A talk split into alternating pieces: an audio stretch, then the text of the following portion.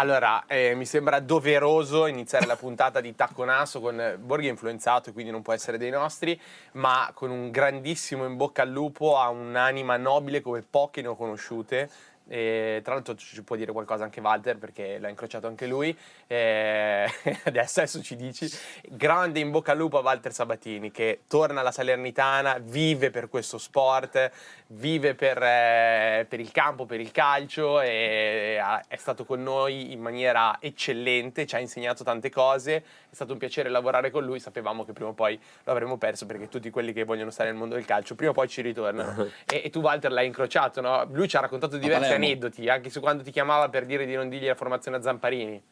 sì, ma ne avrei, ma ne avrei tantissimi di, di aneddoti, cioè, potrei scrivere un libro. Ma quello che hai detto è vero, e soprattutto è stato prima della partita con la Juventus, che la Juventus era prima in classifica, sette vittorie di fila, c'era l'allenatore eh, Ciro Ferrara, e io avevo deciso di giocare in una maniera un po', un po' folle, con Bresciano e Simplicio davanti alla difesa, difesa 3, con Migliaccio nei tre insieme a Bovo e, e a Kier, Balzaretti e Cassani a destra e a sinistra e Pastore Miccoli Cavani davanti. E lui mi dice, non glielo dico. e abbiamo vinto 2-0, è stata una partita straordinaria. Sì, non te l'ho mai detto Walter, Fede dice sempre che sei un grande allenatore, Balzaretti. Eh, vabbè, ma Balza, Balza è... Balza è, a, a parte un giocatore, è stato un giocatore fantastico, ma è un uomo, un uomo vero, fidati, cioè non, non, non, si è mai tolto dalle sue responsabilità ed era sempre al primo posto, sempre davanti a tutti. Vabbè, io non posso aggiungere niente. eh... no, che, che, bella comunque questa, questa, nuova avventura, vecchia avventura di, di, Sabatini. Prima parlavamo del romanticismo dell'Urawa, di tanti giocatori alla loro last dance. La last dance tua purtroppo La mia non last è dance non è ancora arrivata, però è bellissimo che lui, che Sabatini torni eh, nella, nella squadra dove ha dimostrato forse più più di tutte le sue qualità incredibili, perché è stato un miracolo sportivo, e ora deve riprovarci, no? il sequel di qualcosa che ha già fatto. C'è anche una fortissima componente di rischio, credo affascini terribilmente Sabatini, certo. che non si torna mai dove si è stati felici, e lì davvero lui ha fatto il miracolo, il famoso 7% di possibilità di salvezza, sì. che poi trasformò in un miracolo, anche con un finale rocambolesco, la sconfitta con l'Udinese, ma di lì facevano 0-0, Cagliari e Venezia. Non so se sia più difficile questa o quella di due anni fa. Due anni fa era una società inesistente che fu tirata su a gennaio in maniera molto. E molto... secondo me aiutò Sabatini quella situazione. Esatto, sono d'accordo perché aveva davvero carta bianca. Esatto. Oggi ce l'avrà, immagino. però parte comunque da una base non inesistente, cioè ci sono dei giocatori che vanno comunque preservati, il classico Bulai e Dia che tutti vengono con la valigia in mano e io ci penserei su e poi devono arrivare tanti giocatori, ne ha parlato Iervolino chiaramente, forse anche troppo chiaramente, e lì ci vuole davvero il Sabatini touch di trovarli veloci, pronti, e mentalmente. Io spero che si guardi guerra. dietro il suo assistente che si vede nel sì, documentario sì, esatto. che c'è su Dazon. Eh, no, che, che io credevo si portasse dietro anche Stefano Ferré, tra l'altro. No, no, no, eh, rischiamo di perderlo. Eh. No, io devo rimanere attacco naso per trainare la trasmissione. Allora, dimostraci perché. Partiamo. Uh, io vorrei parlare partire parlando di attaccanti, che è sempre un tema affascinante. Mm. E eh, dico che l'acqua è bagnata dicendo che c'è un Napoli con Osimen e un Napoli mm. senza Osimen. Ma eh, per quanto l'acqua sia bagnata, la partita Napoli-Cagliari ci ha dimostrato una volta in più come questo giocatore sia una calamita di palloni, mm. un faro emotivo davanti trainante Ste, cosa dicono i dati? Quanto sposta, perché poi il tema è certo che il Napoli è meglio con Osimen, ma quanto meglio? Guardate i principali dati che sposta Osimen in cui migliora il Napoli Osimen. Prima di tutto quello dei duelli offensivi vinti, cioè 10% in più. E poi guarda come anche, guardate come aiuta anche i compagni.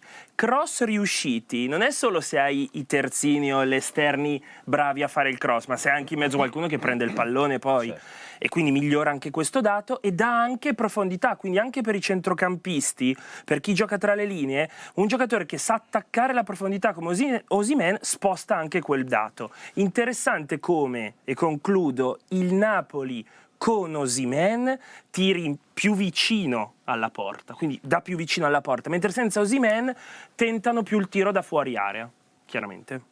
Anche perché poi spesso Raspadori Sì, si allarga tantissimo, molto sì. più lontano. È una seconda punta Raspadori. Però quattro dati, uno più forte dell'altro, che ti fa vedere quanto davvero il giocatore sposta numericamente. Ma Walter è il giocatore più forte di questa Serie A? Beh, eh, è uno dei più forti, Mm. perché c'è anche Lautaro, tanto per citarne l'astro. Ma non perché, non perché faccio il tifo per l'Inter, ci mancherebbe, ma perché anche Lautaro sarebbe carino vedere i numeri di Lautaro.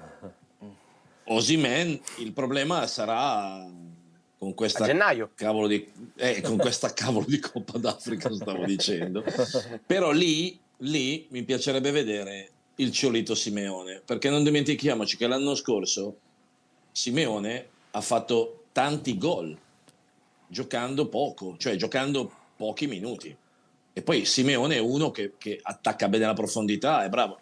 Non è a livello di Osimè chiaramente. Però c'è anche questa considerazione. Magari anche una variante di 4-2-3-1 con eh, Raspadori sotto Simeone. Chiaro che poi dopo non hai alternative fuori, però vedere Raspadori più sotto potrebbe essere affascinante. Valder, tu hai citato l'Inter e adesso tu non lo conosci Stefano Ferré, ma Stefano Ferré è un jukebox a cui tu puoi chiedere tutto e lui ti risponde, no? No, hai- eh, voi avete messo, scusami se ti interrompo, avete messo su quel divano due, due praticamente eh, computer, cioè qualsiasi cosa dici ti rispondono. Quindi- diverse per fortuna. Sì, sì. È vero. No, così metta... Infatti io e Nando siamo i prestati Assolutamente. Noi dobbiamo solo innescarli, no? Met- mettere il gettone. Noi siamo no? dei cialtroni. Ma non è Ma- così. s- No, tu dicevi dell'Inter, non tanto su Lautaro, perché andiamo oltre. No? Allora, eh, Ste ha trovato che l'Inter ha un giocatore che fa due ruoli, perché quest'estate ci si chiedeva, ma Turam, ma dove gioca? È un esterno sinistro, eh, ma forse non va bene. Invece in realtà va più che bene. Sì, la grande forza eh, che il dato ci aiuta a capire è che Turan veramente fa due cose, ne fa mille, però in particolare fa due ruoli nella stessa partita, cioè fa sia l'esterno, e vedremo dei numeri che lo dimostrano, e sia la punta, che l'uomo assist, quindi in realtà direi due e mezzo, perché potrebbe anche fare la seconda punta in alcuni casi. Guardate questi numeri come sono efficaci. Al di là del fatto che è numero uno in Serie A con Dybala per gli assist nei 90 minuti, ma il passaggio progressivo, mi piace portarvi questa statistica perché tante volte si dice guardate questa squadra come gioca in verticale, poi hai bisogno, e lo abbiamo visto con Osimen, il giocatore che riesce a vincere il duello e attaccare quello spazio, la profondità, pensate al gol dell'Inter a Torino contro la Juventus, come attacca Turam e come resiste a Bremer in quella circostanza, quindi i compagni lo sanno e quindi questa palla gliela danno. I tiri nello specchio, perché anche cinico, quando è arrivato Turam si parlava tanto di è un giocatore che ha tantissima qualità ma poi fa fatica a vedere la Certo. porta, segna poco. In realtà i dati ti dicono che è cinico, 7 gol in 16 partite, ma anche i tiri nello specchio nei 90 minuti. E poi l'ultimo dato è una chicca, le palle al piede in area di rigore, perché per tenere la palla al piede in area di rigore devi avere una qualità sopraffina, se no te la portano via la palla, no? E infatti quel dato è forte per tantissimi esterni che puntano l'uomo, hai presente Kvaratskhelia, no? Chiesa, giocatori molto forti palla al piede. L'unica vera punta così in alto in quella classifica è proprio Turam. Beh, io la domanda che vorrei fare a, a Walter è se, dato quello che abbiamo visto in queste prime 16 giornate, se si può dire, o è prematuro, che Lautaro Turam maggiore di Lautaro Lukaku. Si può dire un'altra cosa, ed è quella che balza agli occhi. Quest'estate Turam era l'acquisto dell'Inter come terza punta praticamente, perché doveva essere il, il primo, il primo prima replicante di la prima riserva, il primo a entrare al posto di Lautaro o di, o di Lukaku. E, e invece, è diventato, invece è diventato l'acquisto top perché quello, quello che avete evidenziato adesso con i numeri e con tutto questo vi dà l'esatta dimensione di, di questo giocatore, di come, di come l'Inter abbia fatto bingo e sia riuscita a coprire una situazione negativa con una soluzione assolutamente fantastica e positiva. forse anche con un po' di fortuna, mi viene da pensare che si dice spesso che... No, no qua ti dico, ti, no, ti fermo su... fortuna. Sai perché ti dico di Eh. no? No, nel- nei meccanismi poi Sì. dell'Inter può essere sì, Sì, però sì, io trovo dico. un'intelligenza in questo ragazzo e una gioia Vero. che ha, che sembra più da giocatore NBA che da giocatore di calcio, dallo scherzo che fa a Pavard mettendosi giù e facendolo ribaltare, a- andando a incitare i compagni. Questa intelligenza è, è da lì che nasce È quello che è vero, Turam. è vero que- quello che volevo dirti io, la fortuna nella sfortuna di perdere Lukaku e anche Geco, perché Geco è una conseguenza del fatto che tu non confermi Eh, sì, Lukaku. bravo, bravo. E, e però questa responsabilità su Turam arriva quasi all'improvviso perché l'Inter prende nell'ultimo giorno di mercato Arnautovic praticamente no? Sì. e Sanchez che non sono palesemente delle, come dire, delle riserve che possono infastidire i titolari con questa responsabilità addosso, con questa ti- titolarità certa, abbiamo visto poi esplodere. Effettivamente dirti un'altra cosa nella casualità, tra virgolette, ovviamente, dell'acquisto, cioè che lui è a un passo dal Milan perché il Milan ha venduto Tonali a inizio giugno e anche un po' per placare una piazza che sta iniziando a diventare insofferente, vanno a cercare di chiudere il prima possibile a zero Turam dal Borussia Mönchengladbach.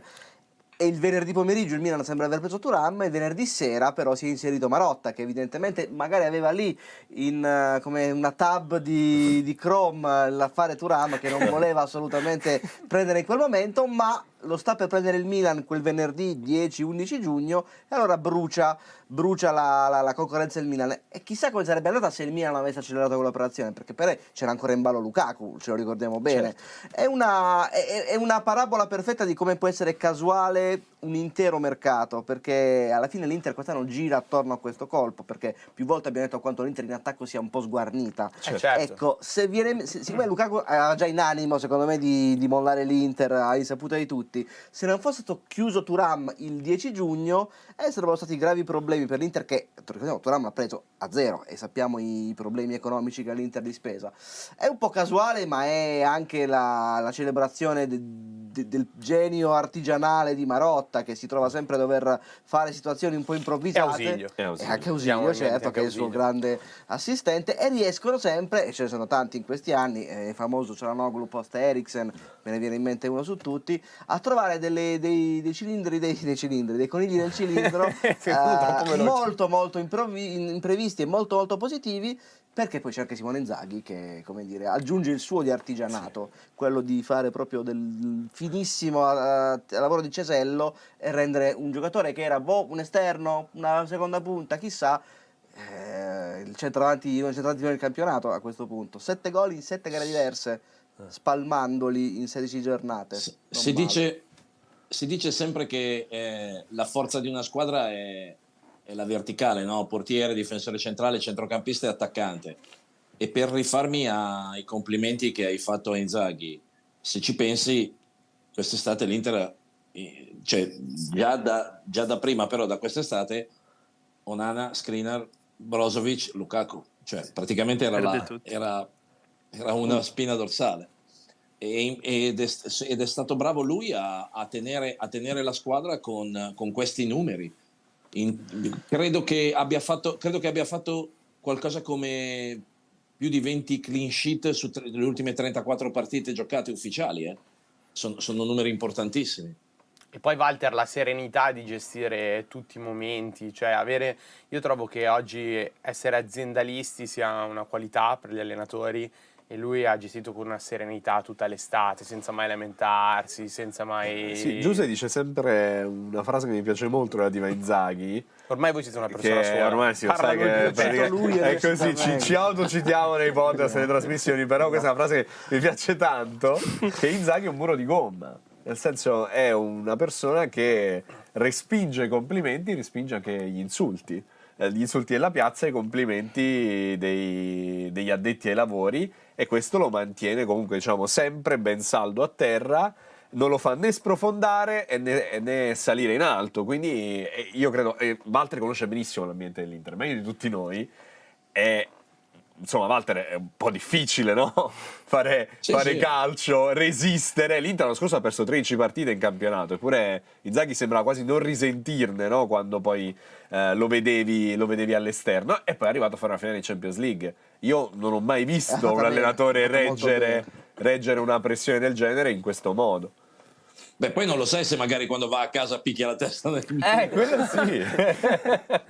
quello magari quello, sì. Quello che fa a casa non lo sappiamo. Però- Però, fuori da, da questa immagine, sì. Esatto, cioè tu, Hai centrato l'obiettivo. tu, tu, tu come cioè nel senso eh, tu sei un verace no? molte volte eh, anche nei, nei post partita ti, ti- lasciavi andare no? invece io vedo che da parte sua più di tutti c'è un controllo maniacale della, de- della- della personalità cioè una persona che fa sempre la stessa intervista sia se vince il derby 5-1 sia se perde col Sassuolo 2-1 Eh, che poi è l'equilibrio che si vede nell'Inter. Esatto. Esatto. ci diceva Stefano settimana scorsa che è un orologio svizzero l'Inter, no? Sì. quasi prevedibile nella sua, eh, nel suo modo di stare in campo e questo è come spesso accade alla squadra del riflesso dell'allenatore. Ma eh, Ste, l'Inter vota Schlein? Vota a sinistra? sì, l'Inter, allora, perché è vero, l'Inter è regolarissima, è metodica come il suo allenatore, eh, entrano delle riserve, performano come titolari, però tende a sinistra, è a trazione sinistra.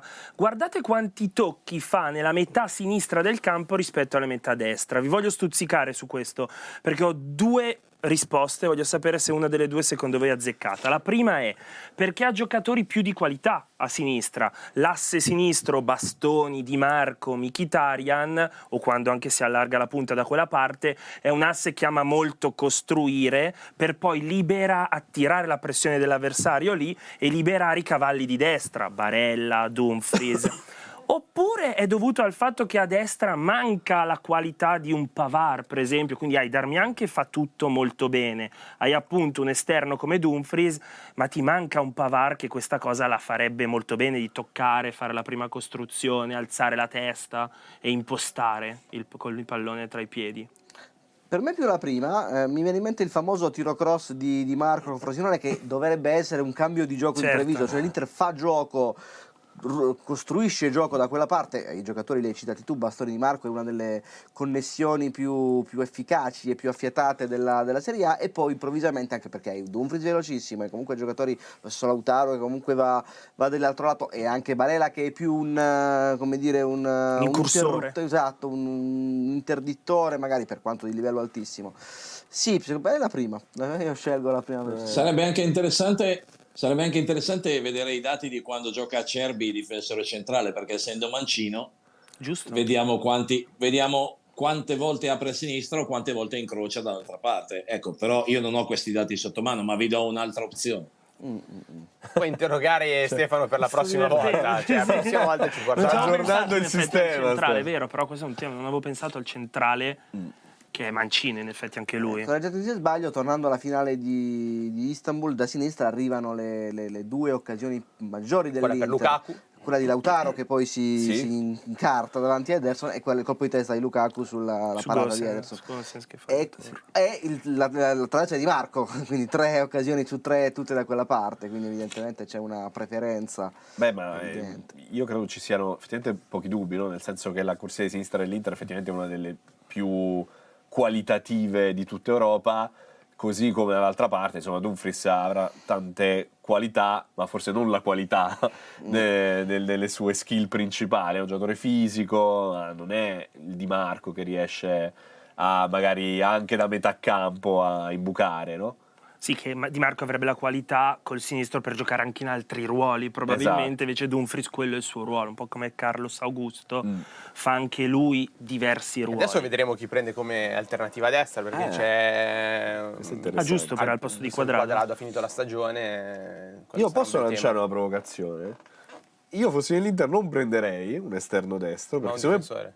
No, una punta. Sì. Per il discorso che facevamo prima, no? Perché Arnautovic e Sanchez mi sembrano Però assolutamente non a livello della, della punta, delle altre due, due punte che ha, perché per me, non so cosa ne pensate voi, Bissek può fare anche l'esterno destro. Però del centrocampo. Sì, ricordatevi che Inzaghi è un metodico puro, cioè Eh, vuole avere la, proprio la coppia. Quello Cioè, mentre Guardiola magari lo vedevamo adesso, ha tanti giocatori Però la diversi coppia per... può essere Darmian, eh, Darmian e Darmian Dumfries. Eh. Eh, sì.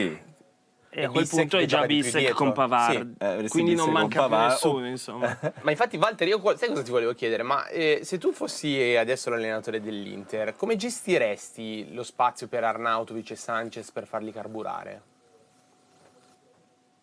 E, e, ehm, allora, Arnautovic si è infortunato, è stato fuori due mesi. Se ti ricordi, credo a Empoli, se non sbaglio. Sì, sì, sì. Ed è stato fuori, e quindi già questo ha tolto, ha tolto un po' di, di rotazione. E poi adesso si è anche infortunato Sanchez e comunque sono due attaccanti che uh, hanno fatto la loro, la loro, carriera e sono all'Inter, a mio avviso, giusto per dare un cambio. Forse il fatto di andare su un attaccante importante sarebbe, sarebbe interessante da valutare come situazione, anche perché Bissek e Pavard possono giocare tranquillamente, Tefrai e Acerbis possono giocare dietro, uh, Bastoni c'è, ogni tanto puoi scalare qualcuno, però è vero anche che Simone vuole le coppie e quindi da qualche parte manca un pezzo. Intanto prima parlavamo del Celito, eh, Walter diceva mm. del Celito, ha segnato, sta giocando la Coppa Italia, ah. il Napoli è avanti col eh, sul, sul Frosinone, un gol del Celito, l'hai chiamato, l'hai chiamato. Anche per alza la cornetta, Walter ti aspetta per ogni consiglio. E... No, io, io, l'ho avuto a Cagliari e devo dirti, e devo dirti che ha fatto, ha fatto benissimo con me quindi lo conosco bene, so quali sono le sue caratteristiche. Ma, era già così, era già così forte? Sì, sì, ah. sì. Studioso io, io. Um, sì, studioso e soprattutto, e soprattutto, sai, noi allenatori guardiamo anche altre, altre piccole cose. Ti faccio un esempio, noi in quel periodo abbiamo giocato post-Covid, cioè sì, post-Covid, abbiamo giocato 13 partite in 40 giorni eh, lui era uno di quelli che faceva il recupero immediatamente, cioè lo vedevi nello spogliatoio, era sempre l'ultimo a uscire, aveva il suo macchinario per, uh, per fare il ghiaccio immediatamente per recuperare, uh, stava attento ai minimi particolari, era, era preciso su tutto. E quindi sono queste le cose che fanno la differenza nei giocatori professionisti.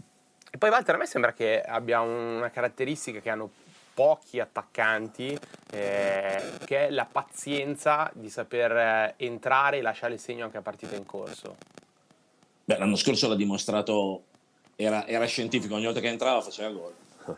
Io gli dicevo, io gli dicevo sempre, Ciolito, gioca nello spazio porta.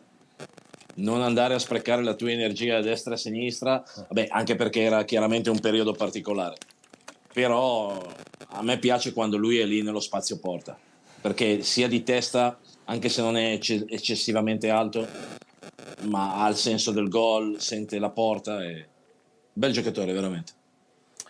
Sempre stando sugli attaccanti, spostiamoci dalla prima alla seconda in classifica. Mm. E, e, nello specifico, Ste, tu hai portato un confronto numerico che ci può far partire la discussione tra Ken o Vlaovic. Chi è meglio come prima punta della Juve? Sì, diciamo questa è una fotografia della situazione per alcuni dati che sono forse i più automatici che ci vengono quando vogliamo analizzare un attaccante, eh, partendo anche da quanto aiuta a creare mm gol da, per un compagno, no? guardate gli assist potenziali sono bassissimi per entrambi, sul gol potenziale quest'anno, ecco, questo è un dato che magari non ci si aspetta, no? vedere Vlaovic comunque così alto, una partita su due Vlaovic può fare un gol, si crea l'occasione per fare un gol, quindi ha l'opportunità di farlo e guardate anche quante volte tira in porta in una partita, solo neanche due volte a partita, quindi qui è da capire un problema suo o problema di chi gli sta attorno. Certo è che emergono due dati, gli ultimi due, sui passaggi completati, sono entrambi Scusa un solo una cosa, stai annullato il gol a Simeone, check VAR, fallo ah, di mano di Lindstrom. Vabbè, per, per, però, ci ha permesso per, di fare della poesia su per, Simeone. Però, però, resta la competenza eh, di Walter esatto. in attaccare. No. Ecco, si, si, si, rifarà, si, rifarà, A proposito di attaccanti, guardate, i passaggi completati qui sono bassi per entrambi, quindi entrambi nel gioco col compagno, sia nell'assist potenziale che sul passaggio completato devono migliorare nei duelli, avi, nei duelli aerei vinti. Il dato regolare sarebbe la metà, stravince Ken, straperde Vlaovic. Posso fare una, una, una piccola provocazione? A me sembra quasi una sconfitta, con tutto rispetto per Ken, che rimane un attaccante con zero gol in campionato. Mi sembra una sconfitta per Vlaovic, che noi siamo qui a paragonarlo con i numeri di Ken. 100% d'accordo con te. È un giocatore che avrà anche un futuro radioso, però sì. non è un giocatore che è mai stato titolare nella Juve in, in 5 anni. Vlaovic è arrivato con le stimmate del dell'anti-Haaland quasi, quando Sì. l'ha preso, era capocannoniere della Serie A, eh, un gol a partita per tre mesi. Trovarci qui su questo divano due anni dopo a dire tutto sommato è meglio Ken per certi versi, Su Ken, zero gol in campionato, eh, mi sembra anche un po' inquietante e penso che le colpe siano le colpe, visto che stiamo parlando di un giocatore in difficoltà, siano un po' un 50 e 50, non so cosa ne pensa Walter, però è un giocatore che non si aiuta moltissimo a livello di atteggiamento in campo ed è poco aiutato l'atteggiamento tattico di una squadra che sembra quasi rinunciare ad attaccare quando va in vantaggio e quindi le chance diventano sempre meno per un attaccante. Vero, eh, non esiste, non esiste il, il gioco perfetto per vincere, cioè nel senso eh, ci sono allenatori che pensano alla qualità dei singoli giocatori, a tirar fuori il meglio. Guardiamo la Juventus seconda in classifica con, con dei giocatori, come hai detto tu, con Kane che non ha fatto neanche un gol, tanto per citarne uno. E lui era capocannoniere quando la Fiorentina, la Fiorentina giocava per lui era il terminale di tutto. Chiaro che cambiando atteggiamento, giocando a 50 metri dalla porta, probabilmente qualcosa cambia, ma, ma anche nel suo non, non segnare, Vlaovic è un giocatore straordinariamente importante perché comunque ti attira sempre due giocatori, perché comunque è bravo a difendere la palla, perché comunque ti fa fare sponda, perché comunque ti alza la squadra. Valutare. Ma eh, il eh, allora, diciamo, se, se do- se dovesse arrivare Palladino ad allenare Vlaovic, Mm, secondo voi come cambia? Sai che secondo me cambia? Cioè, quali Eh, di quei dati cambia giochi, di più? Eh, giochi più vicino. eh, no, questo. Quali di quei dati Qua- esatto, migliora? questo Perché poi il tema è quello. Quali di quei I dati tiri. I tiri sicuramente. E il Monza, però il Monza è questo, che non ha un centravanti Esatto, buon, buon Colombo, esatto. ma anche a San Siro, si è visto domenica, crea gioco Certo, ma fatica a- a, esatto. calciare. Era Però come la prima Atalanta di Gasperini scusate. con Petagna. No, no, scusate un attimo. Sì. Io faccio una domanda. Allora, la eh, rosa della Juventus nelle mani di Allegri è seconda in classifica, Corretto. corretto? Corretto. Sì. Quindi tu mi stai dicendo che se il mio amico Raffaele Palladino allenasse la Juventus, la Juventus era prima? Oddio. No, chiaramente la Juve di Allegri, no, la no, Juve di no, Allegri no, dà no, no, no. lezioni a tutti di gestione, di, Sì. di- di- di- Giocano di- 11 giocatori. No, no, qui la domanda è Esatto. solo Io non sto difendendo. Allora, scusate, scusate, io non sto difendendo nessuno, eh. Sto semplicemente mettendo dei- dei- delle idee dentro per fare una discussione. Sì, sì, sì. Ah, No, no, no, ci sta, ma, ma, eh, siccome a calcio si gioca in 11, ci sono eh, probabilmente 10 giocatori che funzionano 9 forse benissimo con Allegri. mm, Ah. Vlaovic magari potrebbe funzionare di me meglio con Secondo un me. Palladino, con Eh. eh, un eh, Tiago Motta. Tiago Motta, È eh. perfetto quello che dici, Lele, secondo me, per rispondere a Walter. Magari Vlaovic fa qualche gol in più, però Scesni prende qualche gol in più con un altro allenatore, quindi queste cose potrebbero compensarsi e, e i punti essere, se non gli stessi, di- diversi. Io la domanda che volevo farti, Walter, ti è mai capitato in carriera di dover gestire una situazione del genere, ossia di avere un attaccante sul quale la società aveva puntato così tanto e, e vederlo fare così tanta fatica a segnare? Sì, ne- ci sono state situazioni del genere, assolutamente. E, e considera anche. Ha avuto Bergkamp, anche che- Walter. Ha ha avuto Bergkamp come compagno di squadra. Sì, E, consi- e considera anche che da allenatore all'estero è anche più, più difficile perché comunque in Italia tu mm, parli nella tua lingua, ti esprimi nelle- con le tue idee, poi puoi parlare benissimo anche altre lingue, però il problema fondamentale è che la comunicazione e, e il capire le sfumature delle parole è sempre, è sempre importante, quindi anche all'estero div- eh, con queste situazioni qua puoi, puoi anche avere delle problematiche differenti.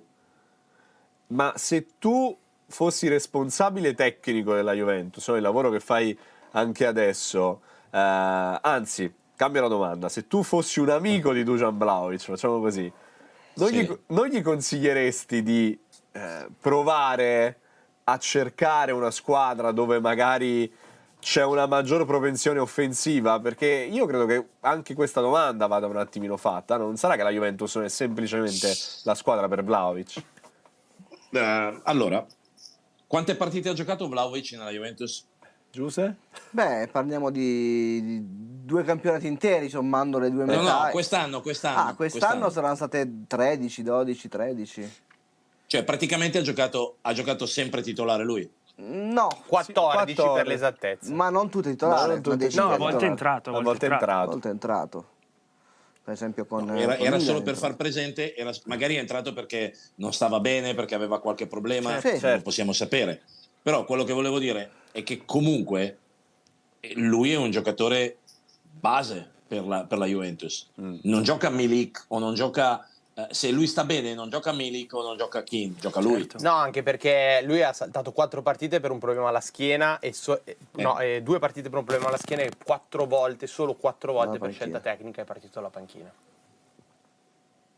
E anche lì torniamo, quindi- a, torniamo a dire che un giocatore che per scelta tecnica viene messo in panchina per far giocare Ken, Esatto. con tutto il Cioè, se- rispetto. sai che me No, no, no, ma tutto torna. Quattro, eh. quattro sono già troppe, però. Infatti No? qui Cioè, quattro sono Cinque gol fatti.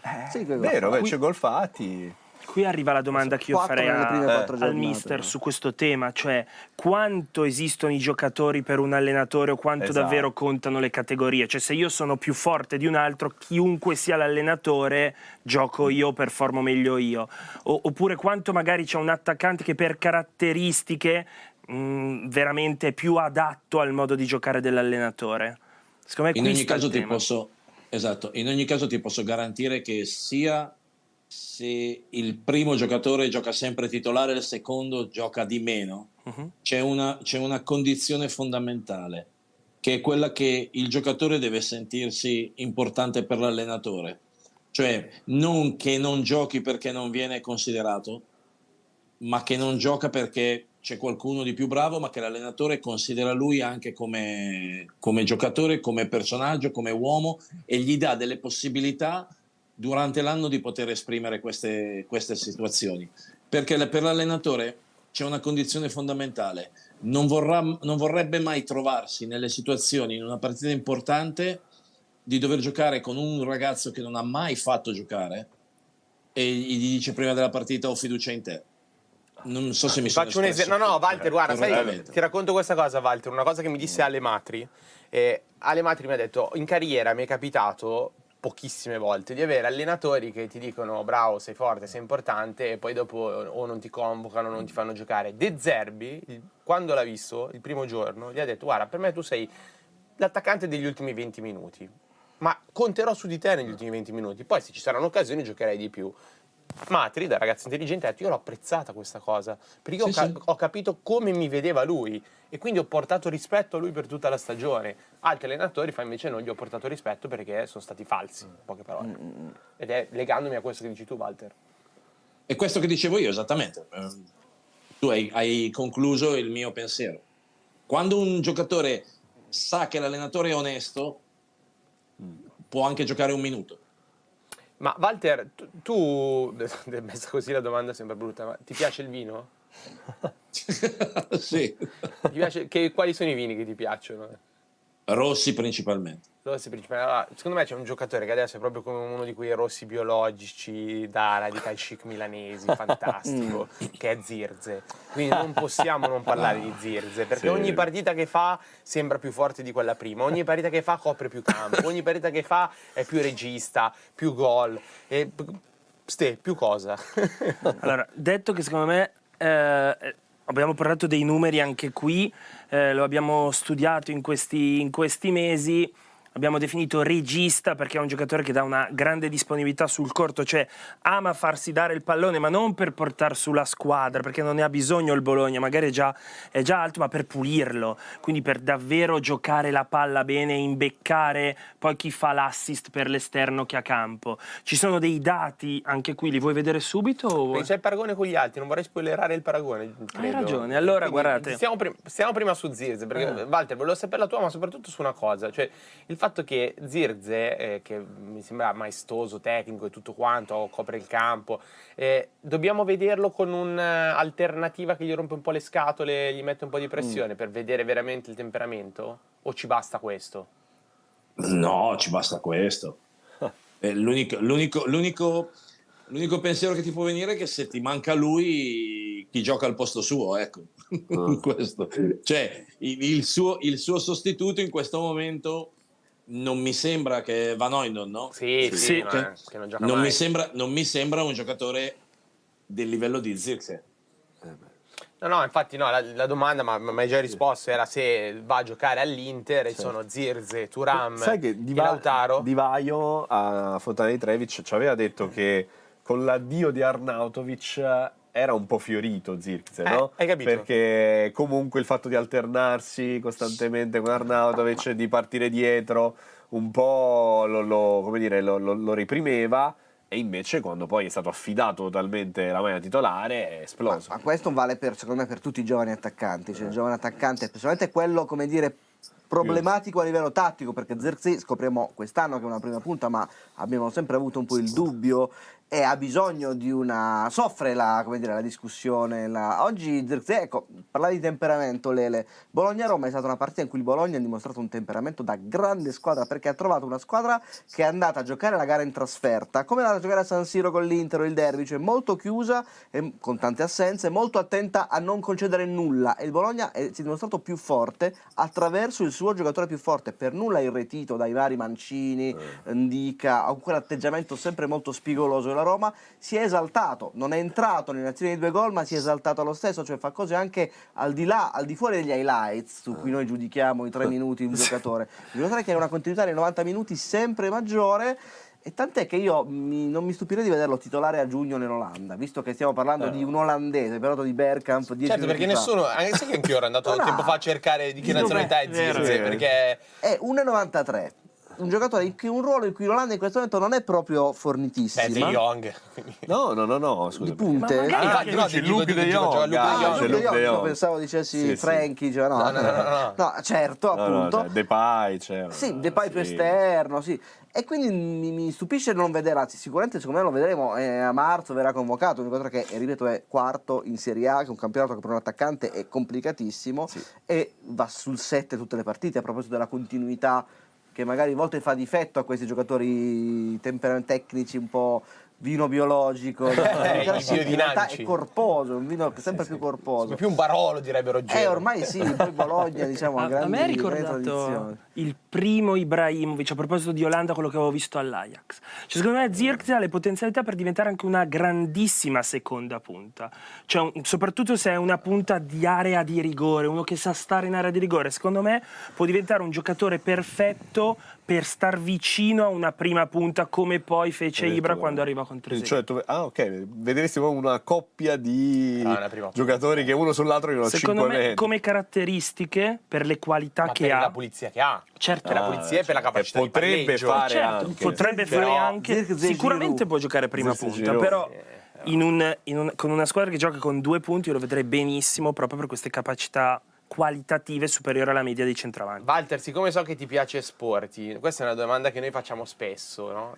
Della New Wave, dato tu hai parlato del tuo amico Palladino, ma sa- saprai valutarlo anche in maniera oggettiva, secondo te della New Wave, eh, mettiamo dentro Tiago Motta, mettiamo dentro Palladino, mettiamo dentro Gilardino, anche se beh, adesso è ancora un po' indietro, cioè, tra tutti questi, secondo te chi è il più pronto? Ne nomino due che non c'entrano niente con la New Wave. Ah, E ti do, e ti do anche la motivazione. Eh, da Versa e di Francesco. Oh. Perché venivano da annate sfortunate, chiamiamole così. Sono stati due anni fermi e non era facile prendere Lecce e confermarsi, a parte che lì a Lecce fanno un lavoro incredibile, c'è Corvino che è bravissimo, vanno a prendere tutti i giovani in giro che fantastici e Di Francesco a, a Frosinone sta facendo veramente un grande lavoro. E, e ti nomino questi due proprio per, perché, per dirti che gli allenatori magari possono avere un periodo sfortunato, possono anche avere un periodo in cui stanno fermi, però in quel periodo in cui stanno fermi, se sono bravi a ricaricarsi, a capire, a analizzare, poi ripartono e fanno bene. anche ad autoanalizzarsi, per esempio, perché tu adesso hai citato Di Francesco che ha cambiato praticamente tutto lo staff, eh, capendo magari, ma non per dare le colpe agli altri, capendo magari quali erano i propri limiti o i propri aspetti a migliorare, che poteva compensare con altre figure che prima non aveva nel suo staff. eh, potessi tornare indietro, lo farei anch'io. ma, ma, ma, ma Walter, il tuo secondo ideale com'è? Che caratteristiche deve avere? No, allora, io ho avuto due secondi. Allora, all'inizio della mia carriera all'estero ho avuto Massimo Pedrazzini, che adesso fa parte della federazione del calcio romena. Poi sono stato con Stefano Cusin, che è uno dei allenatori, adesso allena in Africa le isole Comore ed è, ed è un giramondo peggio di me. E ultimamente sono stato con Benny, con Benito Carbone. E Benny ti devo dire che è un ragazzo veramente che si mh, completa totalmente con me. Ah, eh, quello credo sia... Perché è esattamente l'opposto di quanto sono io. ok, cioè? non beve vino. no, è che compensa tutti i miei difetti, quindi è bravo in questo. Eh, certo, certo. Ma eh, prima quando Ste stava dicendo vogliamo vedere i numeri degli altri, perché siamo partiti da Zirze e poi un, un esercizio che va sempre fatto con l'aiuto dei numeri e dei professionisti come Walter, cosa che non possiamo fare noi, è quello di pesare il valore degli attaccanti, dei giocatori in assoluto. Mm ma qui mh, mm, io ho chiesto a Ste se ci portava dei numeri di Zirze a confronto con Lucca, che sta facendo comunque bene, e Scamacca, che ha fatto bene a tratti, poi si è fatto male più volte. E partiamo dai numeri anche qui e poi dopo allarghiamo il discorso sul peso, sul valore, su quanto coprono il campo, eccetera, eccetera. Sì, perché in questo caso i numeri ci danno davvero una bella fotografia di quanto sposta anche in questo caso un giocatore come Zirkzee. Guardate la colonna centrale, dove si illumina di fucsia la colonna centrale. sui passaggi chiave, sui passaggi corti in termini di precisione, su quanto il giocatore nella partita punta all'uomo. Questo è un dato bellissimo che ho trovato tra, spulciando, cioè andare a vedere quanto nella partita il giocatore punta all'uomo. Poi, se io non vi avessi detto che era Zirkzee, sì. io non so se voi mi aveste parlato di un centravanti in questo caso. In ogni oh, caso, la stessa cosa. In ogni caso, per quello dico che è un giocatore eclettico, perché è un giocatore che ha delle caratteristiche spaziali in termini proprio di aliene rispetto agli altri pari ruolo. Guardate, per esempio, Scamacca e Lucca, al di là di vedere quanto magari non sono ben performanti in alcuni dati, dove vincono rispetto a Zirze. Chiaramente Lucca nei duelli aerei basta vedere come ha segnato anche certo. nell'ultima, nell'ultima, partita. Interessante secondo me il dato di Scamacca, sia sul numero di tiri, no? quello che chiedi a un il centravanti. Eh certo, fai gol, inizia a tirare quasi 5 volte a partita e poi magari più probabilità di segnare. E poi interessante il dato dei passaggi lunghi, che secondo me eh, ti fa capire anche la squadra in cui gioca Scamacca, cioè quello che a volte viene anche chiesto a un centravanti, magari da Gasperini, che non è puro riferimento mm. in mezzo all'area, ma è anche un giocatore che viene fuori. Scamacca Scamacca, al di là delle caratteristiche che uno ha in mente di lui, è un giocatore molto mobile quando gioca nell'Atalanta, che esce, si abbassa e quindi se riesce, perché è fisicamente predisposto a difendere il pallone, poi ce l'ha il cambio gioco ce l'ha il lancio lungo preciso. È una cosa che non si può chiedere a Lucca, sinceramente. Certo. Così come a Zirkzee, secondo me, ehm, il tiro di Scamacca, che è un tiro anche forte, secco da fuori area, è un tiro che l'Atalanta incoraggia mh, a fare Scamacca. Scamacca sì. calcia spesso anche troppo per sì. quanto mi riguarda. Zirkzee e Lucca, ma soprattutto Zirkzee in questo caso, forse ha ancora questo aspetto. La, la conclusione potente e definitiva. Un po', su questo è un po' come Leao, non so se sei d'accordo con me Stefano, cioè hanno, sono giocatori sublimi a tratti, la finalizzazione, anche i gol di Zirkzee sono spesso tiri un po', un po' masticati, un po', anche quest'anno ne ha fatti un paio col Cagliari, col Torino. O di classe o masticati. Con interventi un po' difettosi dei portieri, cioè non, hanno, non è la pulizia fino in fondo, sono giocatori molto giovani che secondo me hanno da migliorare un bagaglio tecnico già eccezionale nel, nel, punto più importante, cioè la finalizzazione, il tirare bene, mm. il tirare, ecco, come abbiamo visto fare, ai, come vediamo fare a Lautaro, certo, come vediamo sì. fare allo stesso Vlaovic se vogliamo, quei calcio secco, preciso e potente. A volte non ce l'ha Zirkzee questo. Ma è così, infatti se, se, tu vai a vedere gli highlights, lo dicevate prima, magari non ti accorgi di quanto però pesa poi nel complesso dei gol del Bologna, perché magari non fa l'assist, non fa il gol, ma il, il passaggio prima. Il passaggio sì, prima certo, è suo, certo. che poi libera l'uomo assist certo. che gioca sull'esterno, che poi segna. Mm. Pensate quando ritorna Orsolini, che è un giocatore che vede tanto la porta. Ecco, se Zirkzee avesse il tiro di Orsolini staremmo parlando di un giocatore da alta Premier League, sì. secondo me. E poi esiste secondo me un grado di miglioramento che è veramente sicuramente qua Walter ce lo potrà dire più di tutti, diciamo, mentale, cioè nel senso proprio di, di doti, di, di sviluppo, eh, di come un ragazzo può crescere o di come un ragazzo può arrivare a un tot e poi per una questione di livelli non tecnici ma mentali non può andare oltre. Anche, anche un'altra considerazione, Zirze è due anni che è a Bologna, Scamacca è appena arrivato all'Atalanta e Luca è appena arrivato all'Udinese, quindi c'è anche un periodo di, di adattamento, chiamiamolo così, che l'anno scorso lui, Zirze a Bologna, l'ha avuto con, dav- con avanti Arnautovic, alternandosi, Mm. Sì, e, sì, e adesso Luca è due partite che sta facendo gol. vero. Vero. Quindi, quindi c'è da considerare anche tante, tante piccole cose e soprattutto anche come giocano le squadre, le posizioni di classifica, come giocano, l'entusiasmo, il fatto del- che c'è un anno dove le cose si mettono perfettamente bene immediatamente. I dati di Zirze sono impressionanti. E secondo Ma me Luca, nei passaggi lunghi, scusa, e ho finito. Nei passaggi lunghi, probabilmente Zirze è uno di quelli che non ce l'ha proprio come, come suo, Sì. perché gli chiedono di fare un altro tipo di gioco. certo. E secondo me in Lucca, per esempio, quando Walter prima parlavi della fiducia dell'allenatore, eh, il fatto che Cioffi sia arrivato e gli abbia dato tanta importanza facendolo giocare Sì. con continuità e se ricordiamo Luca che invece a Pisa fece sei mesi molto bene, poi quando arrivarono altri giocatori fece un po' meno bene, già ti dimostra Sì. come anche questo fattore poi condiziona È, è- è verissimo quello che dici Lele, io su Luca eh, discuto spesso con, con i ragazzi perché secondo me lui più di tutti gli altri, più dell'Atalanta che ha delle ottime alternative, altre squadre, l'Udinese ha oggettivamente un unico giocatore che segna che è lui. Quindi quando non gioca, io immagino che anche dal punto di vista mentale, anzi immagino, so, dal punto di vista mentale, l'ha, l'ha- l'ha vissuta malissimo, perché davanti veniva preferito magari Success o Toven, cioè giocatori che Success non ha mai segnato quest'anno, Toven ne ha fatti due mi sembra, e in generale giocatori che fanno proprio fatica a tirare, no?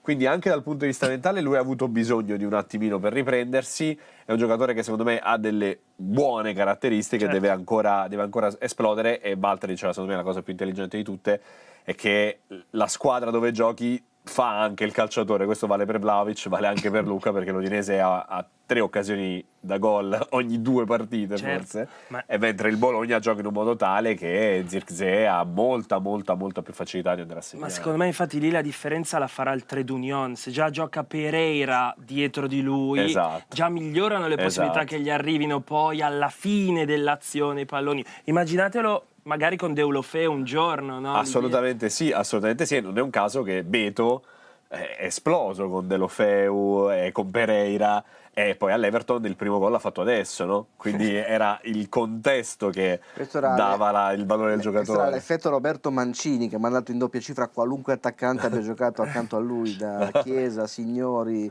sì. eh, Boxic, Montella, tutti grandi attaccanti, però tutti, come dire, nobilitati dal, Hai sentito. Walter, l'hai sentito Roby di recente? Sta preparando la Coppa d'Asia adesso. No, adesso è un, un po' che non lo sento. Però vedo, vedo che è sempre lì in, eh, in Saudi, quindi penso che si stia adattando. E Dei buoni c'è la- motivi, C'è la diciamo, adesso, sì, no, è in Italia per festeggiare il Natale, ma poi Ok. tornerà lì. E per E, chiud- e non lo so se viene, viene in Italia, Sì, sì, sì. perché sì. adesso c'è, Sì, sì, sì. perché c'è la, Coppa, la Coppa d'Asia. Ha visto, sì, ha visto le prime due partite del mondiale per club là, poi è tornato in Italia per fare il Natale, poi tornerà subito per la Coppa d'Asia. In, Ah, ok. eh, che sarà in. eh, inizia Qatar. 10 Ah, in Qatar, no, non mi ricordavo Ah, dove. la sede. Chiuderei il discorso Bologna con eh, due parole che secondo me merita. eh, colui che ha iniziato la bellissima azione del gol contro la Roma, ovvero Remo Freuler, che è stato un Ah. acquisto sapientissimo di Sartori che già l'aveva a Bergamo eh, e lo ha riportato adesso a Bologna e mi sembra che sia una pedina tattica molto molto importante. Sì, ho voluto portarlo perché ci sono dei giocatori che un po' ingiustamente a volte la comunicazione definisce come magari giocatori solo di rottura, giocatori che devono più Quindi fare...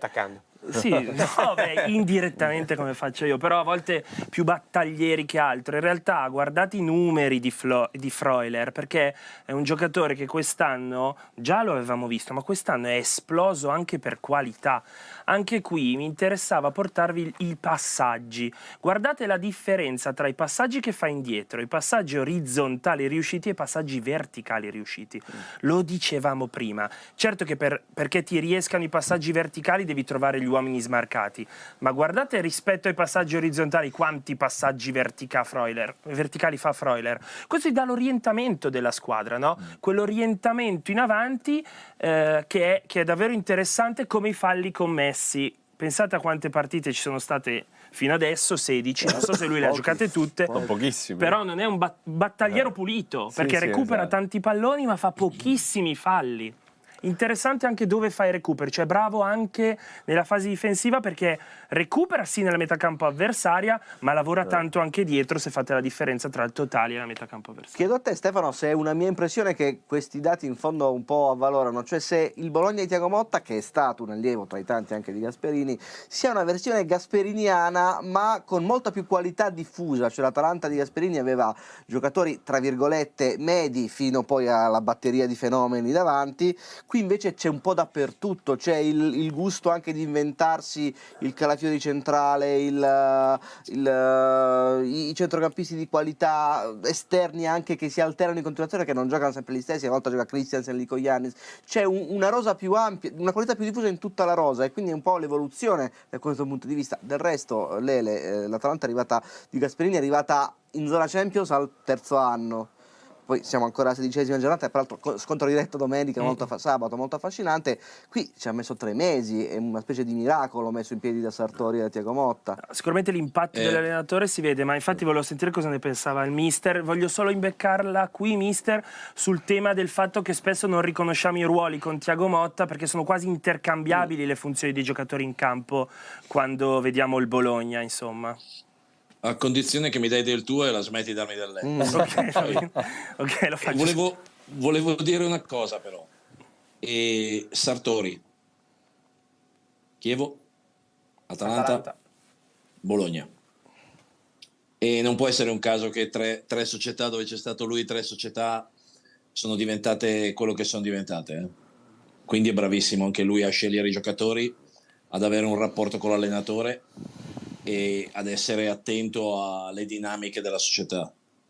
A Walter, ti, è- ti dico due cose. Sartori guarda ancora oggi 200 partite dal vivo all'anno e, eh, e quindi questo è per dire come guarda. Poi come cura il mercato. Eh, per Doie è stato due mesi ogni mattina, lui e Di Vaio gli facevano le videochiamate per, ri- per dirgli cos'era Bologna, per ricordargli che lo volevano, perché sapevano che gli altri lo facevano alla corte, perché doveva eh, cercare di alzare gli argini contro chi poteva avere un vantaggio competitivo nella posizione Guarda, di Doie. Ti dico la stessa identica cosa che, abbia- che ho fatto io.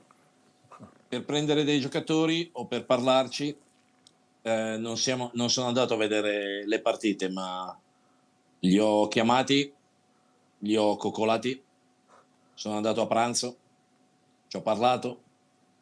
Quindi questo è quello che deve fare un dirigente. Raccontacene non- uno, raccontaci un bel pranzo. No, ma ti posso, ti posso dire, allora, torno indietro di, di 20 anni. Mm. lavoravo all'Inter e devo andare a vedere un portiere.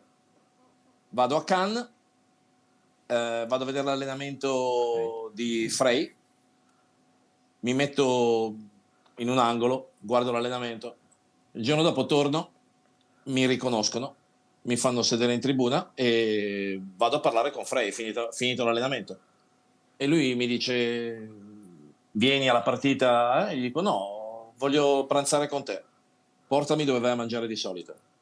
Siamo andati a, a pranzo, abbiamo passato un pomeriggio insieme a chiacchierare di calcio, di calcio, non, non- non, eh, specifico in- di, un, di un qualcosa, di calcio in generale.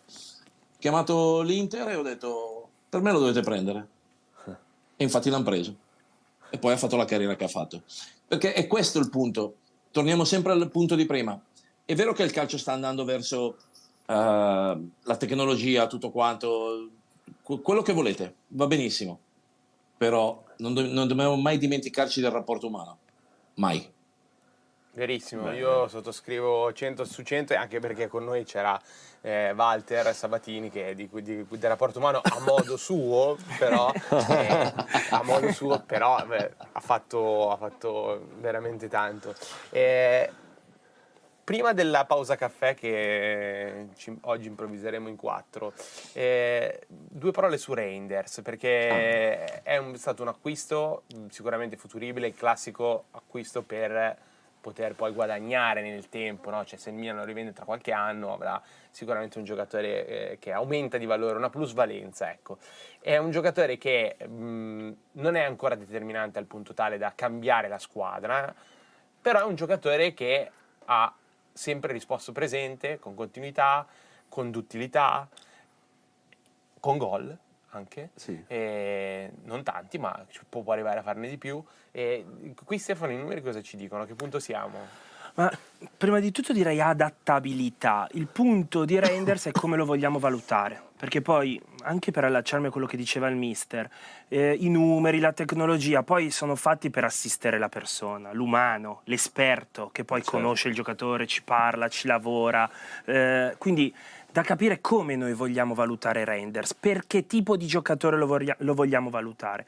Se vo- lo vogliamo valutare per un battagliero, un duellante, un super corridore, è un conto.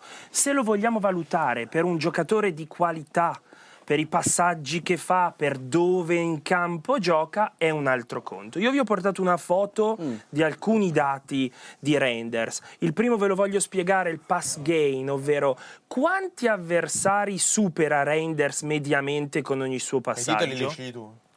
Reinders sì. ora sei una stella. Sì, perché questa è la domanda che vi voglio fare, perché okay. sta crescendo in eh, questi... Sta crescendo. Sei tuo Samu Ragusa il coordinatore? No, però lui me li approva. Eh, ah, quindi è colpa, molti me li ha bocciati, sua, molti me li ha bocciati, questo vuol dire che eh. me l'ha approvato, quindi responsabilità parziale la mia. Pass gain, quindi quanto, è, quanto gioca verticale, ma nei passaggi riusciti, cioè il numero di avversari medio che supera con un passaggio. Mm. Ogni passaggio Reinders supera due avversari e mezzo, in quella zona di campo è un dato interessante. Li rischia anche rispetto alla media, cioè si assume la responsabilità consapevole delle sue qualità di giocare la palla, gioca anche orientato in verticale, quindi il famoso passaggio progressivo per il layout di turno, l'altro esterno a ruota che gioca dall'altra parte, dove emerge sono i passaggi medi perché il passaggio medio è interessante perché si abbina bene al discorso del rischio del pass gain. Se lo vogliamo valutare per un medianaccio, chiaramente Beh. Renders non è un medianaccio. Eh, no, Guardate no quanti non duelli per. Quindi questo, dipende anche in campo da sì. dove gioca, ma soprattutto da quello che tu vuoi che faccia. Vorrei aggiungere due cose a questa grafica molto interessante. Intanto una cosa molto importante vista la stagione del Milan è che Renders non si fa mai male. L'anno scorso ha fatto 50 partite con la Z quasi sempre 90 minuti e quest'anno non a caso è uno dei pochi. Eh Io penso che qualcuno Però, non abbia le mani in alto. Gesti apotropaici a morire. Uno storico affidabile persino per questo Milan. La seconda cosa è la parola chiave di quella grafica, cioè passaggio. Renders non è un medianaccio, è un giocatore che mi ricorda anche per ruolo e per attitudine al ruolo il primissimo Cialanoglu al Milan, che è un giocatore anche un po' incompiuto, che spariva magari le partite importanti come Reinders che ha giocato le gare peggiori contro l'Inter, contro la Juve, è un giocatore di entusiasmi, gioca la sua partita migliore domenica dopo che fa gol al secondo minuto, perché è un giocatore che migliora se le cose gli riescono. E questo è un po' un limite perché Beh, è un giocatore non più giovane che ha esorito nazionale quest'anno. 97, no? Esatto, cioè non ha giocava nella Zerkmar con tutto il sì, rispetto, sì, non sì. una top. È un giocatore a cui manca qualcosa in chiave di esperienza anche per, uh, come dire, quando la palla scotta, come si suol dire, che è un po' il gradino che deve fare perché sono arrivati tanti giocatori di questo tipo al Milan quest'anno, uh, penso anche allo stesso Pulisic che pur avendo uno storico più importante è un altro che quando il livello Loftus sale, eh, Loftus Cheek eh. anche per motivi fisici, sono giocatori simili, però la qualità di questo giocatore è indiscussa gli manca un po' il tiro in porta, i suoi eh. due gol quest'anno sono due tiri un po' masticati che però finiscono in porta per uh, vari motivi e la capacità di, es- è come Cialanoglu, di diventare ottimo anche nei derby contro la Juve in Champions League, che è una cosa che si guadagna con due o tre anni di continuità certo. in campo. Io, io l'ho eh, intervistato. Il discorso di Walter prima, devi stare certo. due o tre anni nella stessa squadra. L'ho intervistato per Prime quest'anno, prima della gara col Paris Saint Germain a Parigi mm. e mi ha fatto un'ottima impressione al di là insomma del- dell'essere umano, proprio, una persona molto positiva, molto sorridente, e avevo portato un videomessaggio di Sedorf. Che insomma generalmente non è mai come dire dolce nei confronti de- di, chi fa, di chi fa e di chi ha fatto il suo lavoro. E, e Sedorf gli, gli- gli diede questo videomessaggio. Dopo ti racconto una cosa su serio. Eh, se vuoi ne racconto un 50. però, eh, che anche che Valtre sa che ne conosce qualcuna. Però gli aveva detto una cosa secondo me molto intelligente, che all'inizio io non avevo capito, poi dopo sì. Gli diceva, eh, devi migliorare nella idea di quello che vuoi fare quando hai il pallone, cioè tu devi già sapere come vuoi concludere l'azione quando prendi la palla. velocità Li- di pensiero. La velocità di pensiero. Eh, è- è che è pe- fondamentale. Eh, cacà, mi Esatto, viene in però- mente. esatto, cioè io, io la, la- la cosa che ho detto a Sedorf, esatto, io la mia opposizione a Sedorf era vabbè, non è che sono tutti come te. E lui mi ha detto guarda No. però non è, non è così difficile, cioè nel senso un bravo centrocampista non improvvisa. Secondo lui, Aspetta. effettivamente, guardando Reinders a volte lo vedi che salta due o tre avversari, poi arriva al limite, non sa se tirare, non sa se passare, è un po' indeciso. E questa cosa che eh, aveva detto Sedorf mi, mi ha fatto riflettere molto e Sì, secondo ma- me eh, fotografa un po' la- proprio il Reinders giocatore, ossia che è ancora un po' incompiuto, anche nelle Ma sì, però tu scelte. parli, però parli di Sedorf, eh, il campione, quello del Milan, del Real Madrid. Io, io ci ho giocato insieme quando aveva 18 anni alla Sampdoria, era così. eh. Eh, dai, raccontaci come Com'era, com'era, com'era Walter? Era uguale. Cioè? Uguale. Ha già vinto la Champions l'anno uguale. prima. Com'era nello spogliatoio? Uno uno spettacolo, era già, era già adulto. non dovevi dirmi niente. Era già stato titolare in una finale di Champions vinta a 18 anni. Allora, io vi racconto questa. Eh, io ho lavorato con eh, Fabio Capello a Fox Sports, no? Allora, una volta, non so perché viene fuori il discorso Sedorf e Fabio Capello... Fabio Capello, Fabio Capello, quindi voglio dire, no- non esattamente un eh, bonaccione.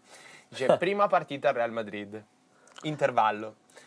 Io dico, eh, allora ragazzi, non va bene questo, questo e quell'altro. Arriva un ragazzino e mi dice, no scusi mister, secondo me questo era così, questo, questo e quello e quella. E lui fa, lo stavo per prendere per, per- per la maglietta e ho detto, vabbè però se dici così ci avrà personalità. Ho detto, vediamo se nel secondo tempo sarà come dici tu. Cioè, non Sai qual era fa. il bello? Che quella era anche la prima partita di Sedorf al Real Madrid, perché era arrivato nel 96 con il capello. Ah, ecco, Capisci vedi. anche il, il discorso tra, tra pari. E aveva battuto capello la finale di Champions due anni prima, quindi magari si, si riteneva anche superiore da buon olandese, tra l'altro. E per dire di Capello, che invece sempre e Ivan Elghera ci ha raccontato di quanto Capello mh, volesse incidere sui giocatori o si sentisse, che andava da Beckham e gli diceva come mettere la gamba sui calci di punizione. cioè, non Quello- tirarla di più. Eh, quello Come a Beckham. Ma Walter, io sono curioso però di conoscere davvero eh, il tuo rapporto con Sedorf e lo spogliatoio della Samp, cioè due personalità Guarda. così forti. Anche Mancini, peraltro. Anche Come Mancini, andava- cioè, il come rapporto? andava? Chi parlava innanzitutto? Aspetta, allora c'era Vierkwood. Eh, certo. No, no, forse Bjerkwood era già andato alla Sampdoria, era già andato alla Juventus, credo. Quell'anno, quell'anno di, quell'anno di Sedorf c'era Mihailovic, Mm. pace all'anima sua a sinistra, eh, Sedorf e Carambò, Sì. Sì. i tre stranieri. Poi c'era Mancini, Chiesa, che aveva fatto 22 gol quell'anno. E la cosa che mi impressionò di, di Chiesa era che aveva fatto 22 gol, tutti uno diverso dall'altro. Non, cioè, non è che ne faceva 8 con il destro nella stessa maniera, no, tutti diversi, in maniera completamente differente. Una squadra, una squadra folle. Giocavamo con, con eh, Mannini, e Vierco- eh, Mannini e sinistra difensori centrali. E Vani a sinistra.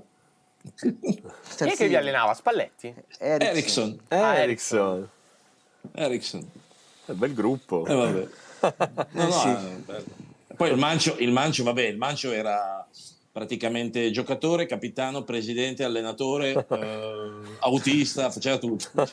Eh, ti ha portato lui alla Samp alla fine, no? Sì, sì, Eh, vedi. era stato lui.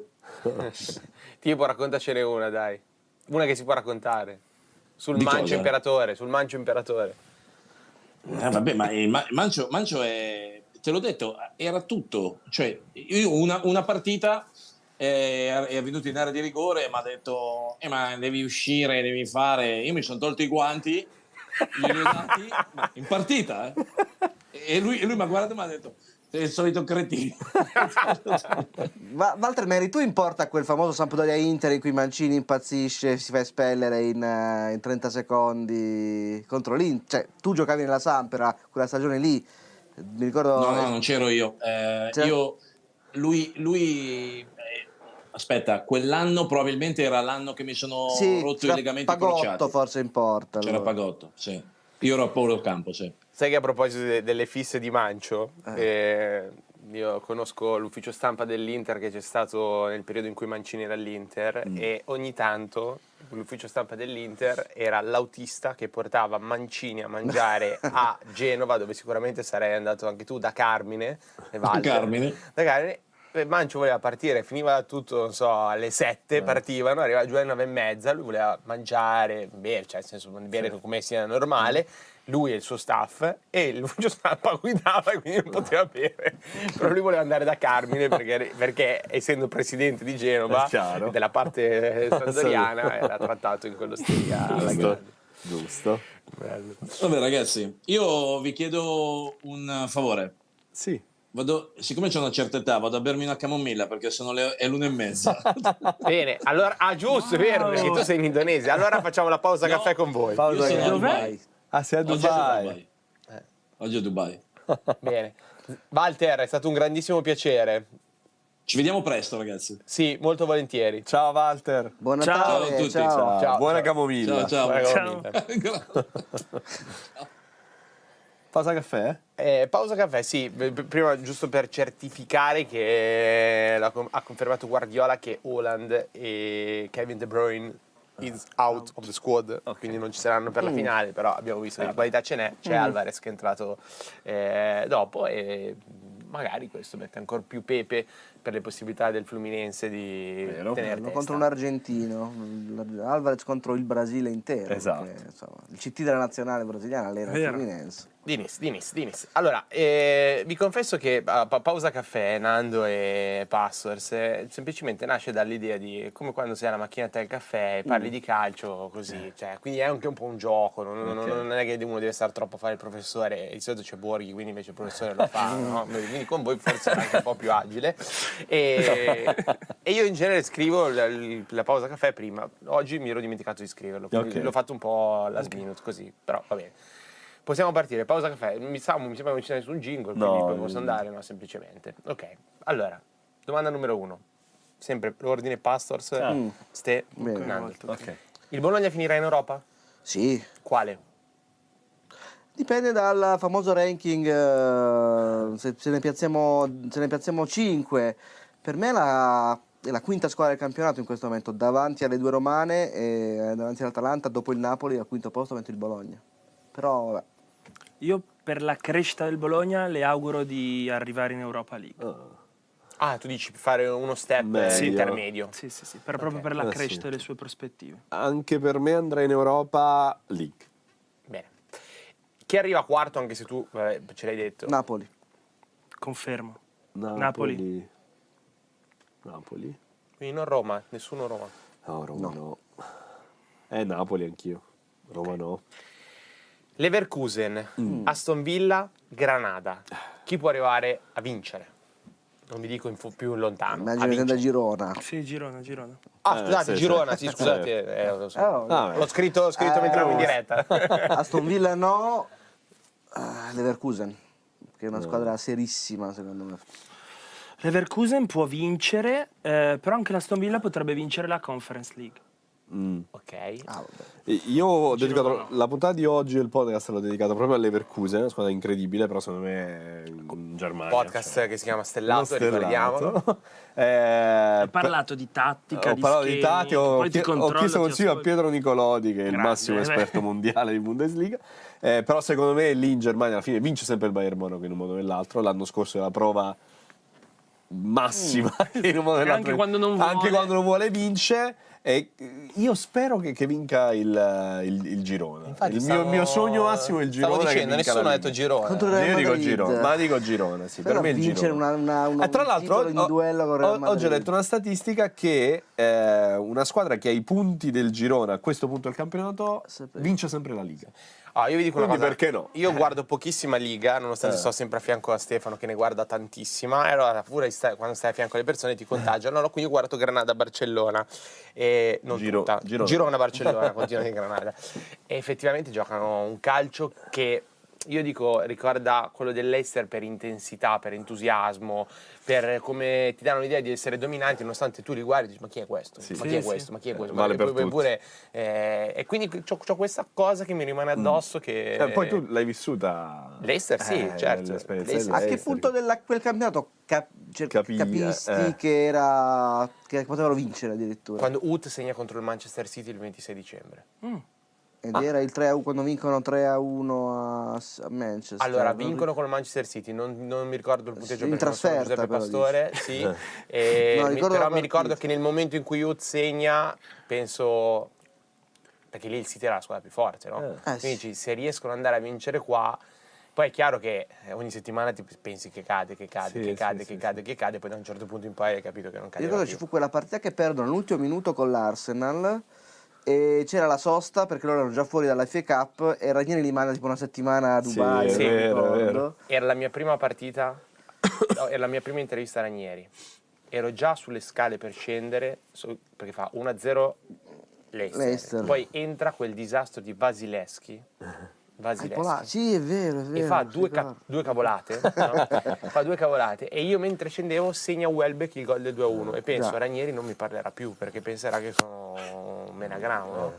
e invece poi per fortuna dopo l'avventura dell'Eister è andata avanti Io dico, io dico Girona comunque.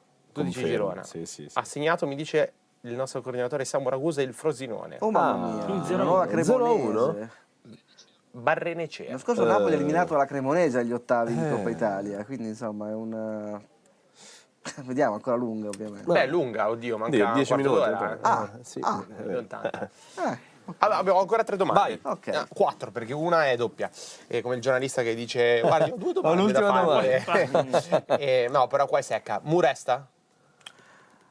Non dipende da lui secondo me, che, che lui ne dica è la Roma che si sta facendo, sta facendo le valutazioni, quindi deve fare meglio di così.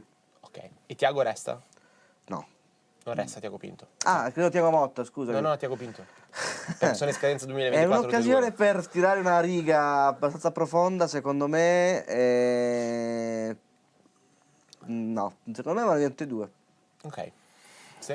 Come sentore io credo che dipenda anche tanto dal cammino europeo, Mm. perché se la Roma riesce ad arrivare ancora a giocarsi una competizione europea e si qualifica alla prossima Champions, io non so se interrompono già il percorso. Vero? Non lo so, cioè perché comunque è un passaggio in più, uno step successivo.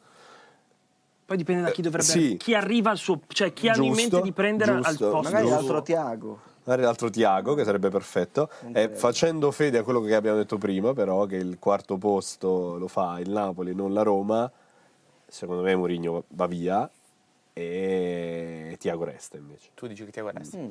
Perché c'è Modesti in orbita Roma che ha lavorato con eh, già eh, con eh, la di al Poxalo Nico. Sì? Se non sbaglio. Sì. Ah, Sì, quello sono.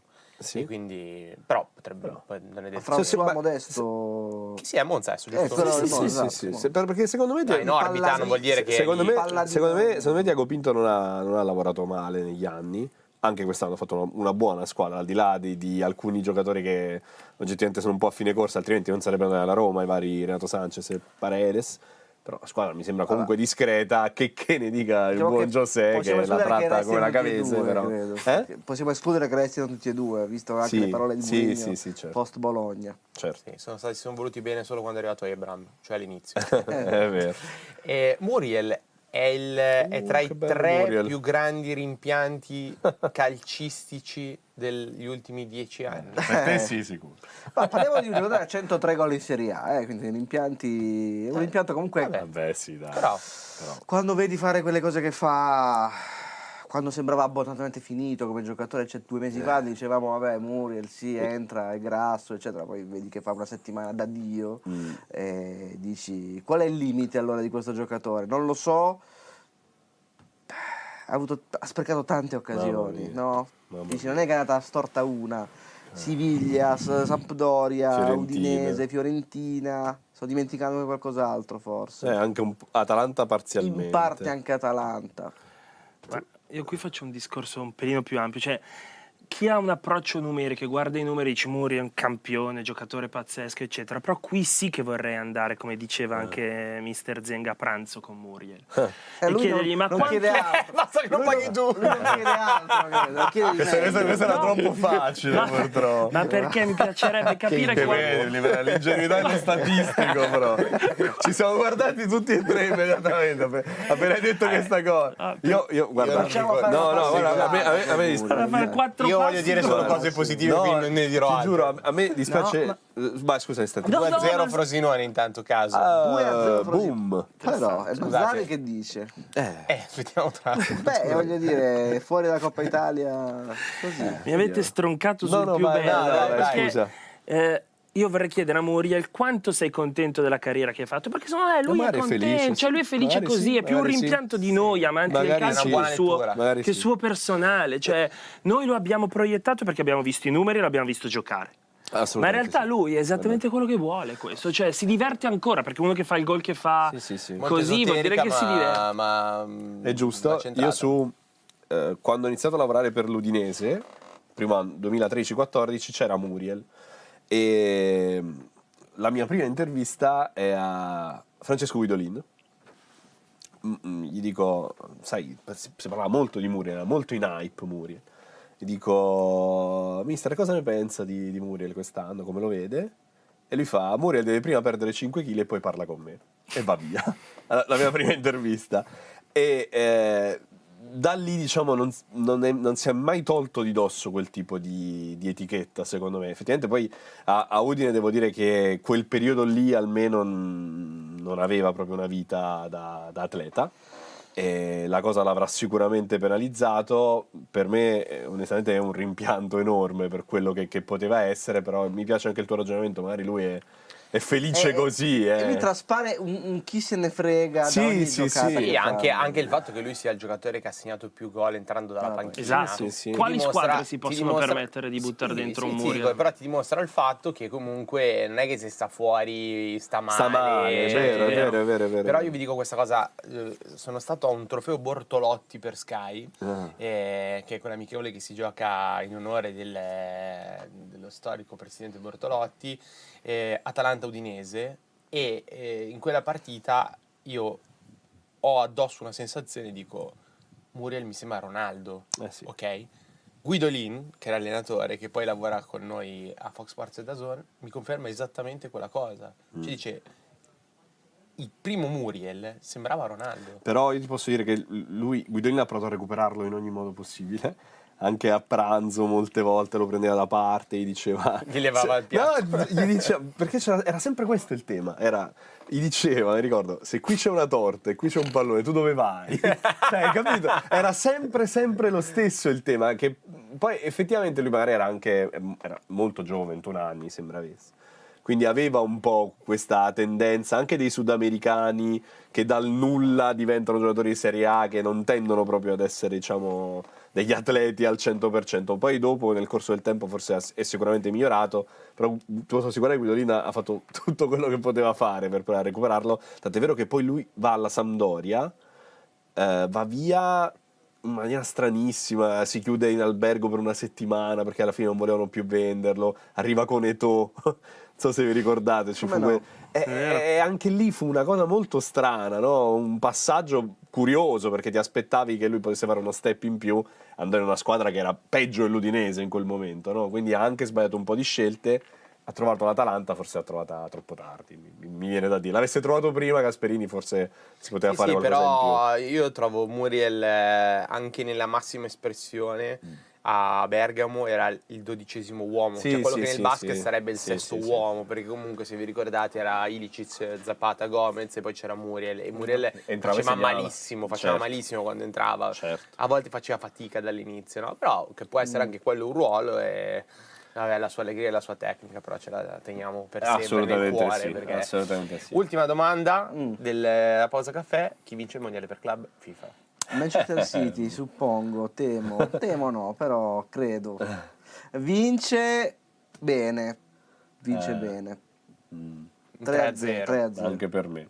Per me vince i supplementari. Uh. Come finisce? I i 90 come finiscono? Prende un gol, 1 a 1 1, a 1. 1 a 1, 2 a 2, penso 1 a 1 e poi vince i supplementari. Vabbè, Bella. attenzione perché in studio con noi ci sarà Glitare che non è come Zenga, eh. non ne fa passare una, ve lo dico. Eh. Cioè, appena si dice una roba che si fuori dai binari, sdang, sdang, sdang, sdang. Voglio fare un po' di domande a Ottavio, non vedo l'ora che sia qui, che sia qui con noi. Ah, beh, insomma, comunque eh, grandissima, Eh, sì. anche lui è una grandissima persona, grande animo. Solo, è solo all'inizio che... Peraltro ha lavorato con Lotito po'- per 10 anni. Eh, 2000 beh, anche da giocatore, forse vero. la parte finale. Diciamo che è un non physique du roll che Eh, all'inizio non, non ti mette certo. proprio Sì, un po' la scorza, agio, diciamo. però poi dopo dietro la scorza c'è un... Sarà bene che gli diate del lei all'inizio, come Eh. ho fatto io con, con Zenga. Eh. Vedremo. Bene, grazie a tutti, eh, grazie a Pasta. Il quiz non fatto. Ah, il quiz! Ogni oh, volta cioè. sembra una gag, Eh, ma ogni volta io preparo un quiz e ogni Eh. volta devo sempre ricordarlo perché mi vuole tagliare o vuole Eh, va chiudere. bene, dai. Perché questa- questo quiz, scusami dai, non ti No, arrabbiare. no, no, no, perché sai questo cosa vuol dire? Eh. Perché io in realtà mi guardo la scaletta, ma il quiz, visto che quando lo so sto zitto e faccio fare a Borghi, oggi non so neanche cos'è il quiz, quindi posso No, partecipare. oggi perché lo fai tu, ok. Crona che oltre a una meravigliosa community sta creando anche una micro community di nerd che no, Se lo dice solo lui a suo favore. Eh, vabbè. sì. Vabbè, devo portare un po' di acqua. Eh. No, in realtà è fantastico perché questo mi è stato imbeccato da- dalla chat. Ogni volta porto un dato e dico indovinate chi c'è primo in questo Ok, dato. Ok. ok. Tipo chi ha fatto più cross, chi ha fatto più dribbling. Oggi abbiamo portato uno molto carino. Pass gain, no. Ah, la prossima volta porto il pass game, mi ha dato Ah. una bella imbeccata. Qui è sulla squadra, quindi quali sono le squadre che hanno l'azione che dura di più in secondi? Le top 5 per tempo Ok. medio. Allora, io ne ho una certa. Il dato che l'anno scorso vedeva stra stravincere il Napoli. di Io, io ne ho due certe, anzi, due certe. Posso dirle subito? Vai. Sì, certo. Io dico il Monza e l'Inter. Io sicuramente l'Inter e poi ti dico il... Parla di gol o di azione in generale? No, no, tempo medio di un'azione, poi che tiri fuori, non... La- ne dico anche una terza dopo. Vai.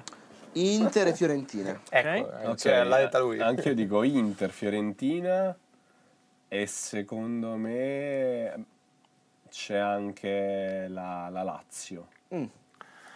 Allora, cosa vi posso dire? Che due ci sono di quelle che avete detto in questa classifica. Solo due di quelle che abbiamo detto. Sì, perché sono. c'è il falso mito di una.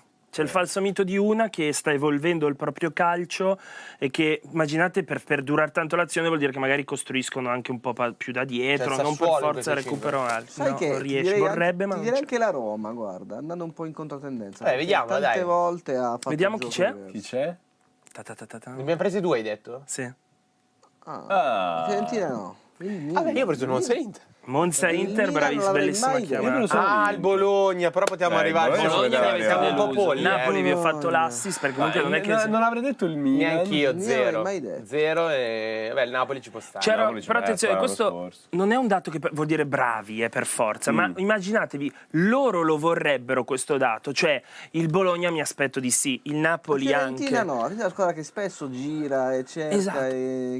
Sono d'accordo, Fiorentina secondo me vorrebbe essere in queste prime cinque, non so quanto il Milan vorrebbe essere in queste prime Ah sì? Eh, infatti perché è una squadra più Sì, verticale. una il squadra Milan, no? spesso nelle Eh. partite in cui fatica a segnare perché gira un po' a vuoto. Eh. È un po' un sinonimo di girare a vuoto questo. Dipende, questo dipende, secondo me per il Monza invece eh, Palladino È se la vede questo forza, dato e esplode eh. di felicità perché è una squadra che ama anche Cioè, Io ti ho andare- detto subito. Monza perché se vai a vederlo una volta al vivo è... Sì, sì.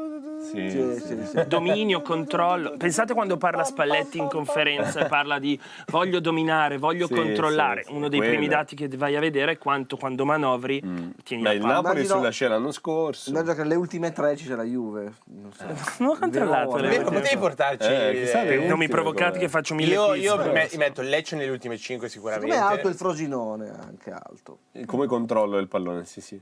Domani Eh, ce le mandi. Dai, va bene, le. Domani ultime tutti 10 e. tu, tu dici Lecce ultima. Secondo le me, ultime 5 per le ultime sì. 5 c'è l'Udinese. D'Aversa anche, ha possesso palla. Verona è Lu- lanci lu- lunghi, lu- lanci l'Udinese non tiene mai un pallone. Verona è lanci lunghi Eh, continui. Io vorrei invece eh, fare un- Giuric. Un assist Cioè, nostalgico al questa era nostro l'Atalanta di Gaspi tre anni fa. Sabatini, secondo me è ultima la Salernitana. Cosa? L'ultima è la Salernitana. Dico, la- la- l'Atalanta di tre anni fa poteva essere in questa classifica qua, poi adesso non è più. sì, sì, esatto, esatto, per modo di giocare andare da un quinto all'altro anche con la manovra, che il Monza fa secondo me perfettamente, quindi ci sta a Vero. vederlo lì una volta che, che leggi questo dato. Bene, hai fatto bene a ricordarcelo.